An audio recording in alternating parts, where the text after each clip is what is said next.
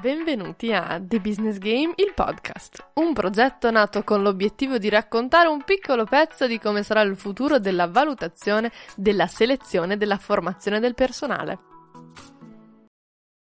Ciao a tutti e benvenuti in questo nuovo episodio di The Business Game, il podcast. Io sono Sabrina e l'episodio di oggi è il primo della nostra nuova rubrica perché il Business Game, nella quale andremo a parlare di quali sono i vantaggi principali dell'utilizzo di un business game e lo faremo raccontando casi di successo che abbiamo portato avanti durante tutti questi 13 anni di attività.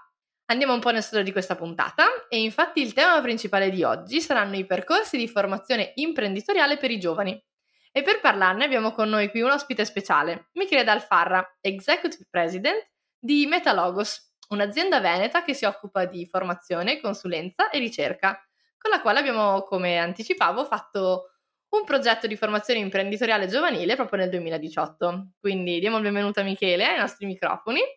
E per prima cosa ti chiederei un po' di raccontarci di te, chi sei e cosa fai e soprattutto anche un po' della tua azienda Metalogos. Grazie Sabrina, eh, saluto anche le persone che ci ascolteranno. Noi è più di vent'anni che ci occupiamo di ricerca, consulenza e formazione in diversi contesti organizzativi, siano esse aziende, cooperative, ma anche istituzioni pubbliche. Ecco. Siamo specializzati nelle soft skill ed in particolar modo un po' l'elemento che ci contraddistingue è che trasferiamo queste soft skill con due metodologie, diciamo così, innovative. Da una parte la formazione esperienziale, quindi una formazione fatta all'aria aperta attraverso un metodo rigoroso che si muove tra avventura, concretezza, metafora, osservazione, riflessione e che poi sfocia in un piano di sviluppo delle competenze trasversali delle persone. Dall'altra parte, l'altra metodologia che abbiamo introdotto è quella del coaching. Quando parlo di coaching parlerò sempre di metodo internazionalmente riconosciuto, eh, anche perché eh, la parola coach qualche anno fa era quella più di- digitata su Google e la mattina ci sono i coach dei miei capelli, va- va- varie cose, ecco. E proprio per distinguere eh, il metodo internazionalmente riconosciuto rispetto a tutto il resto, abbiamo sentito forte l'esigenza nel 2018 di fondare un'academy, la Coaching Management Academy, in cui forniamo servizi di coaching a imprenditori, manager, piuttosto che coordinatori di servizio, così come docenti, e eh, poi percorsi formativi per diventare coach professionisti e, e, e forse è stata una delle prime esperienze strutturate che abbiamo fatto con i docenti delle scuole. Questa è una cosa molto interessante. Ecco. Questo è un po' Metalogos oggi.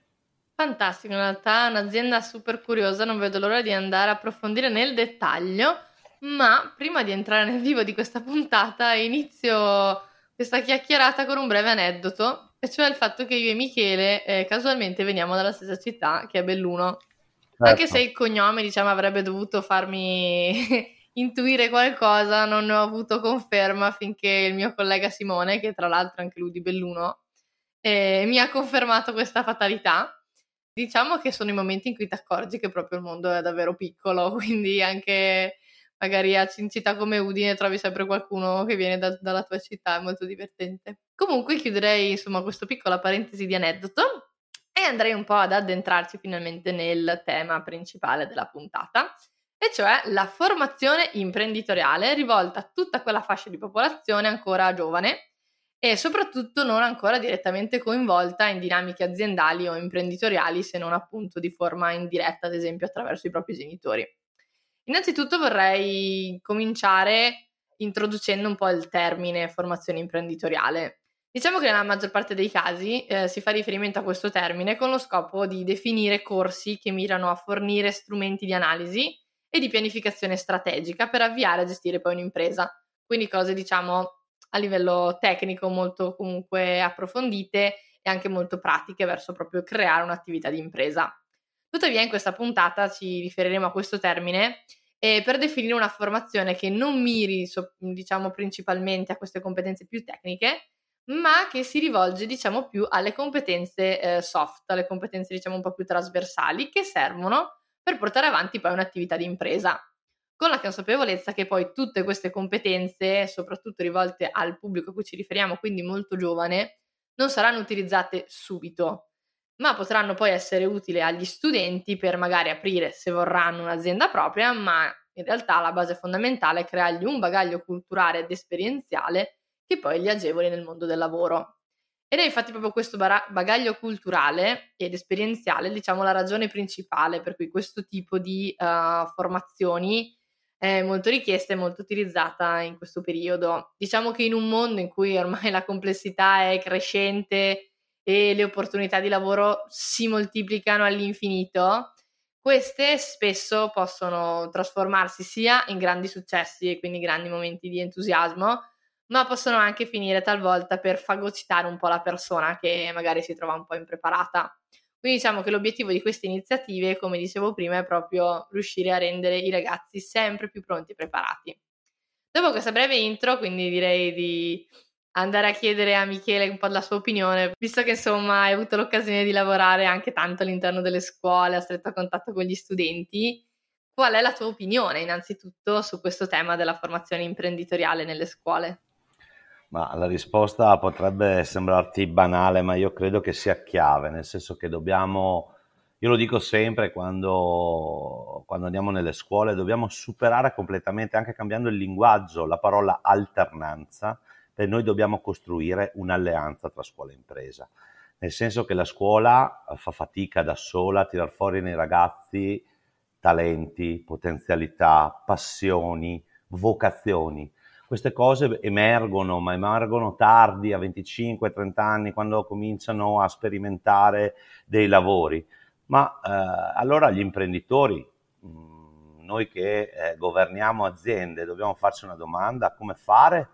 a far praticare gli studenti dentro le nostre scuole, allenandoli pro- a tirar fuori queste, questi talenti, queste potenzialità, queste passioni e vocazioni. Ecco, eh, io credo che quindi dobbiamo aprire assolutamente le nostre aziende, sia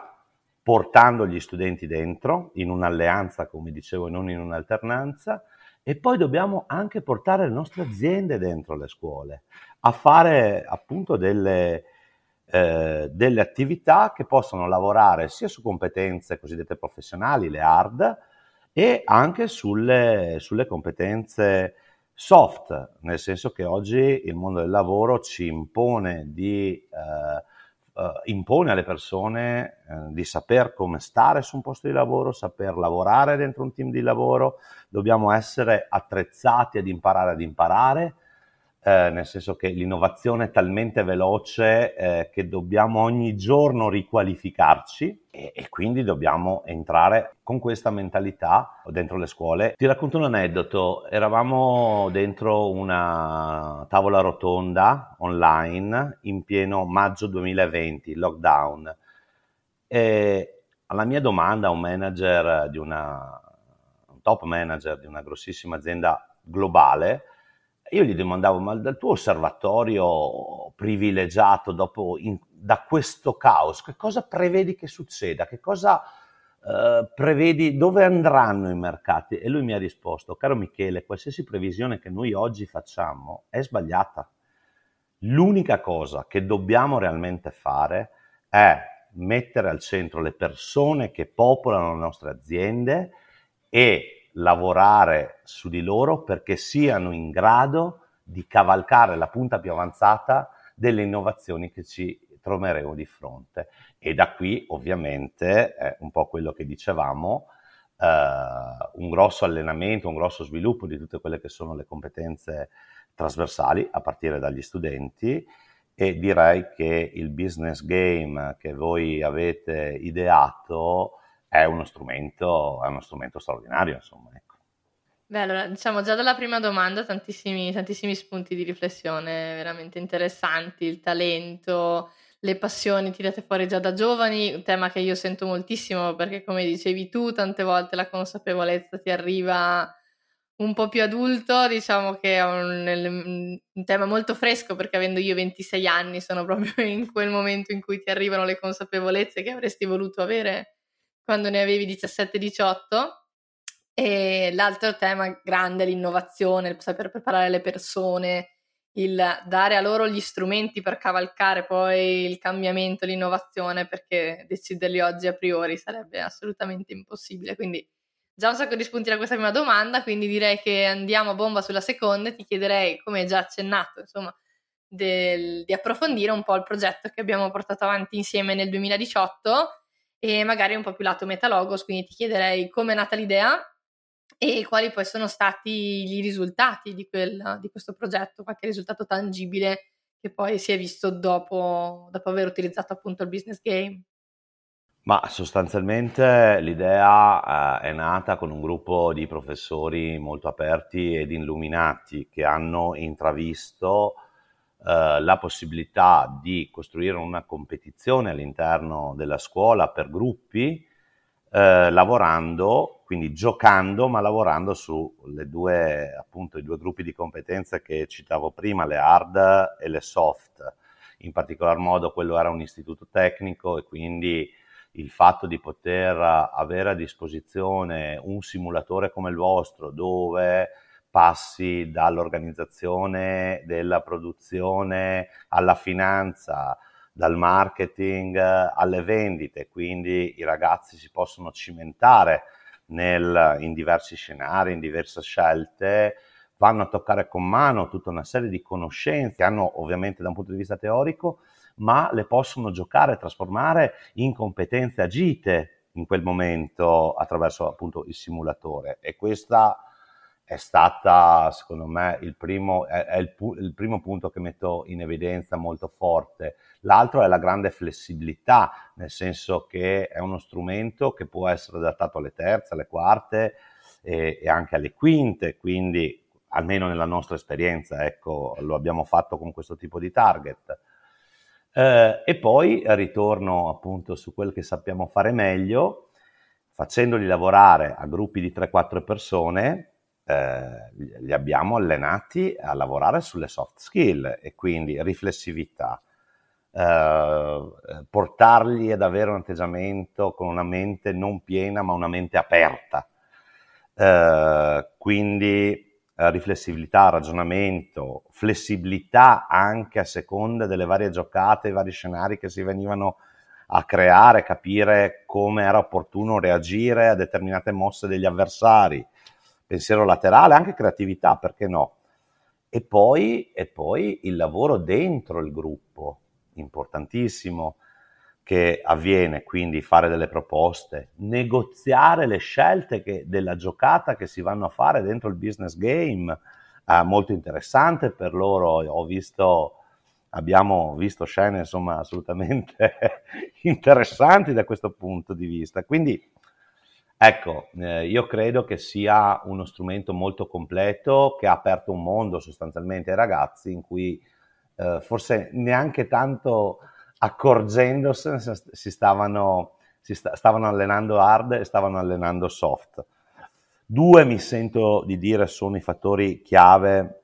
per il successo di uno strumento, di un prodotto come, come questo. Eh, l'affiancarlo a un debriefing finale in cui ogni gruppo presenta le proprie scelte, racconta il perché, anche se queste scelte non hanno prodotto il risultato sperato, e poi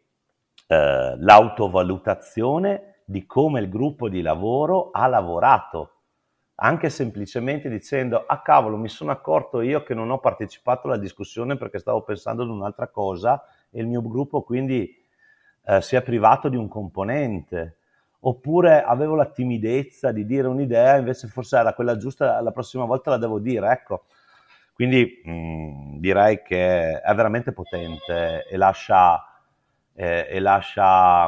ai ragazzi una bellissima esperienza perché poi è tutto condito dalla competizione eh, che quindi stimola, insomma, tira fuori il meglio di loro. Ecco, dobbiamo anche dire che ci sono delle criticità, questo più che a livello di ragazzi, forse nel calarlo all'interno della scuola, è mia opinione personale, eh, noi il business game l'abbiamo fatto in 60 ore, eh, potevamo farlo anche in 4 o in 8, ma eh, era nostra convinzione quella di costruire un percorso che lasciasse un'impronta ad ognuno dei ragazzi che vi partecipavano. Allora mh, non è facile in fase iniziale eh, riuscire a um, farlo digerire ai docenti questa cosa, per esempio, e incastrarlo, non farlo digerire nel senso che sono brutti e cattivi, ma nel senso che eh, lo, bisogna incastrarlo con una molteplicità di attività che loro oggi fanno, ma io credo che questa,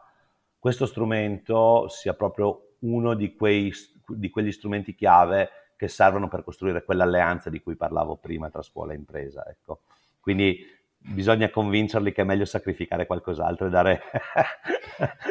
come priorità priorità a questa dandogli uno spazio, lo spazio che merita, ecco, mettiamola così. Allora, io da insomma, questa bellissima risposta trarrei una conclusione e una considerazione. La mia considerazione è sicuramente sentire Michele che fa delle diciamo, riflessioni sul lavoro, sul lavoro che è stato fatto in questi anni mi ha portato e spero che passi anche ai nostri ascoltatori, diciamo, mi ha portato anche a sentire la passione che Michele ha sicuramente per il suo lavoro e anche per vedere i risultati che questo lavoro porta. E quindi questa è sicuramente come considerazione molto bella, quindi spero che passi anche, anche magari le emozioni che io adesso vedo in video un po' di più, però si sentono anche molto dalla voce. E la seconda, diciamo, considerazione conclusione eh, mi è piaciuto molto come hai descritto il fatto che il business game sia stato integrato in un percorso con un obiettivo più grande, perché appunto come dicevi tu, per fare solo il business game bastava anche, potevano essere fatte in 4, in 8 ore, quindi una cosa molto breve, ma in realtà è stato, è stato diciamo deciso di costruire qualcosa di più esperienziale che portasse ai ragazzi non solo il momento della giocata, ma proprio tutta una serie di consapevolezze. A me piace dire spesso in azienda che il business game non è l'obiettivo, il business game è il mezzo con cui raggiungere l'obiettivo più grande e diciamo che sentirlo anche qui raccontato con questa prospettiva dà ancora più valore. Però adesso uh, restiamo sempre in uh, realtà metalogo, se mi piacerebbe approfondire appunto questa esperienza che ho anche sentito raccontata in questa precedente risposta, e ti chiederei come siete ancora coinvolti in attività in prima persona nella diffusione di massa, di messa in pratica di questo tipo di formazione imprenditoriale e in che modo le state portando avanti? Ma ti darò un'anticipazione che ancora non sa, non sa nessuno, nel senso che probabilmente uscirà fra un mese, un mese e mezzo, ma abbiamo eh, registrato un marchio che si chiama Coach with School, nel quale eh, dietro a questo, beh, registrare il marchio non è nulla, ma dietro a questo marchio c'è una metodologia, ovviamente, di intervento nelle scuole per chi la, la utilizzerà,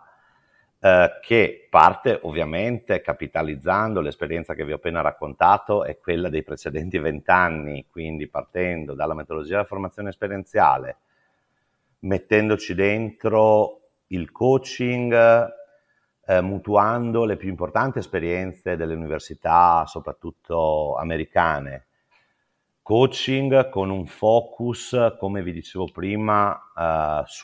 eh, da un punto di vista orientativo e vocazionale, proprio per stimolare il fatto che vengano fuori queste passioni, queste vocazioni, questi talenti.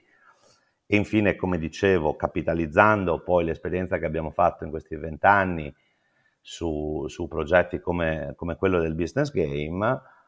riusci- abbiamo costruito un, sostanzialmente un servizio eh, che abbiamo sperimentato ed insegnato a 50 docenti di eh, scuole professionali, studi tecnici e licei. Abbiamo anche avuto l'onore di presentare un po' questo percorso allo staff dell'ex vice ministro dell'istruzione Ascani, ministro del governo Conte 2, e quindi insomma ci, stiamo, ci siamo ben attrezzati per riuscire, per riuscire a supportare appunto la scuola nel tirar fuori il meglio di questo uh, capitale che hanno tra le mani eh, e che appunto le aziende e gli imprenditori non possono permettersi di ereditare solamente a 20, a 25 anni, ma bisogna farlo assolutamente ben, ben prima, portando, come dicevo, sia gli studenti dentro le nostre aziende, sia le aziende dentro la scuola. Beh, intanto sono molto contenta che hai approfittato di questa occasione per questa anticipazione, quindi mi fa, mi fa molto piacere. E poi direi che questa risposta dà il là a quella che voleva essere la domanda successiva, quindi che lascia un po' da parte il presente e il passato, ma che si focalizza un pochettino più sul futuro, quindi immagino che anche sia anche la base di questo vostro nuovo progetto. Diciamo, dalla tua esperienza e anche dalle tue, diciamo, attività in cui sei coinvolta attualmente, quale pensi potrebbe essere lo sviluppo futuro innovativo di questo tipo di formazione? Io credo mm, che questo tipo di formazione mh, mm, che viene, eh, che passa attraverso quella che oggi chiamiamo l'alternanza, debba essere integrata, e già molti docenti lo fanno, eh, eh, debba essere integrata per insegnare le discipline. A me piacerebbe che eh, dalle, la, dalle, scuole medie si potesse magari insegnare la matematica e la fisica attraverso delle attrezzature che ci sono dentro le aziende, ma anche il disegno, per poi passare eh, open, a fare degli open day dentro le nostre aziende con gli istituti professionali, gli istituti tecnici, eh, fatte per famiglie, non solo per studenti, ma anche per docenti. E, e poi c'è il passaggio necessario, secondo me sono, stanno avendo un ottimo successo i cosiddetti ITS, post diploma, due anni su cui eh, proprio i tecnici delle aziende, eh, i tecnici, comunque professionisti delle aziende, manager, sono docenti e quindi riescono molto bene a, a, a trasformare conoscenza in competenza. Ed infine il mio sogno, ma credo che sarà il futuro, è quello di una università nella quale eh, ci possa essere una pari dignità tra docenti universitari che fanno quel mestiere lì, ma con una quota parte eh, importante, come dicevo, di professionisti e manager. Io credo che in questo modo noi arricchiamo tutto il sistema, sia il sistema delle aziende, sia il sistema dell'istruzione. E diciamo che questa tua considerazione mi, mi fa molto riflettere su la, l'im, l'impronta dell'università o della scuola comunque che è sempre stata vista in passato ed è giusto che sia così come eh, diciamo momento di accrescimento della cultura e quindi sempre un po' diciamo questo divario tra cultura e lavoro, la cultura è una cosa, poi l'attività lavorativa è più pratica, quindi mai vera- non si incontrano mai veramente. In una visione, diciamo, come ci ha raccontato Michele, queste due, diciamo, macro aree si, si sposano, quindi c'è da un lato tutta la parte accademica, culturale, della riflessione, del pensiero, del crescere proprio le proprie conoscenze e poi c'è anche tutta la parte, diciamo, più pratica professionale, più day by day di tutte le competenze. Quindi lo vedo come proprio un, un bellissimo quadro, spero che assolutamente che questo sia il futuro non solo per le scuole medie e superiori, ma anche poi per l'università, quindi decisamente un quadro auspicabile. Sai Sabrina, io mh, credo che dobbiamo convincerci per fare questo tipo di cosa semplicemente di una cosa, che ci sono tantissimi contesti di apprendimento. Certamente il primario uh, è quello probabilmente, anzi sicuramente più importante, è il mondo e, eh, dell'istruzione con eh, le sue eh, scuole, con le sue università ma dobbiamo convincerci che non è l'unico contesto di apprendimento e quindi possiamo apprendere da tanti contesti e se noi riusciamo a strutturarli, a farli comunicare, a creare valore l'uno all'altro mettendo al centro lo studente, beh, io credo che allora a quel punto lì non ci frega più nessuno. Assolutamente, soprattutto anche con questo punto di vista molto persona centrico, non più, diciamo, cultural centrico. Certo. Molto bello, molto bello. Sinceramente rischiamo di fare un podcast di un'ora e mezza se continuiamo a fare questa chiacchierata così libera. Quindi direi che lasciamo tutti questi spunti per un eventuale secondo momento. E ringrazio Michele tantissimo per questa bellissima chiacchierata, per tutte le informazioni che ci ha dato, tutte anche le ispirazioni che spero eh, abbia portato ai nostri ascoltatori. Quindi davvero grazie Michele. Grazie a voi per questo, per questo invito, ci, ci ha fatto molto piacere. Grazie di essere stati con noi in questo nuovo episodio. Se vi sono piaciuti i nostri contenuti, seguiteci su tutte le piattaforme gratuite di streaming. Se invece volete saperne di più sull'azienda The Business Game, seguiteci alla nostra pagina LinkedIn o sul nostro sito www.thebusinessgame.it oppure scriveteci ad info-thebusinessgame.it. Ciao e alla prossima puntata di The Business Game, il podcast.